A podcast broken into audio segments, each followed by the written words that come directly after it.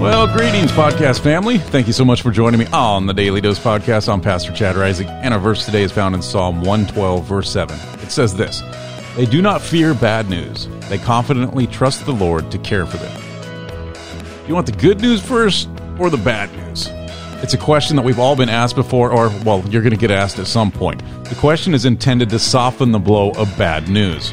By giving the option of which news to hear first, the person being questioned takes the burden off of the person delivering the news. Therefore, it was their choice to hear the bad news. I know, it's convoluted, it's not easy to follow, but that's honestly what we do. In fact, when I was a businessman, my company sent me to training on the proper way to deliver bad news. No, I'm not making this up. There are actual seminars on it out there. So the instructor preferred what he liked to call the sandwich method. It sounds appetizing, doesn't it? I mean, it's really good. I mean, who doesn't like a good sandwich? But here's how it went you give good news, then give them bad news.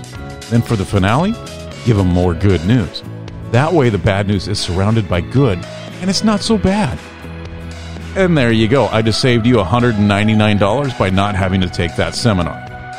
All right, why do we fear bad news so much? I mean, Mostly, I think it's because of the negative impact the news will have on the future of our life. I mean, for example, getting fired from work is generally bad news.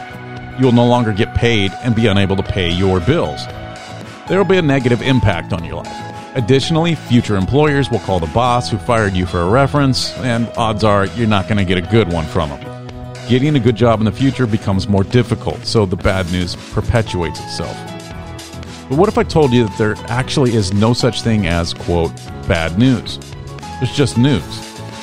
All right, so how can that be? Well, because Jesus conquered all of the bad and replaced it with his good. Yeah, there's going to be difficulties and hurts in life, but no matter the circumstances, we still have good news. In fact, the term good news, well, it's it's called the gospel in the Bible, and the gospel trumps everything else. Now, Satan wants to surround us with bad news.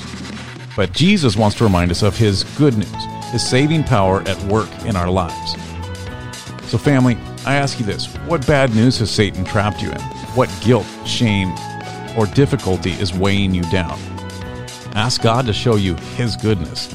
You're going to see it when he does. And you will know that his good conquers Satan's bad every single time. Focus, family, on the good. Well, thank you so much for joining me again on the Daily Dose podcast. I do appreciate each and every one of you guys. And if it, you would do me a favor, share this podcast with your friends and family out on social media land. Uh, I'd love to have them along for the journey as well. Wherever life finds you today, fam, I hope God's blessings find you there as well. Take care until next time.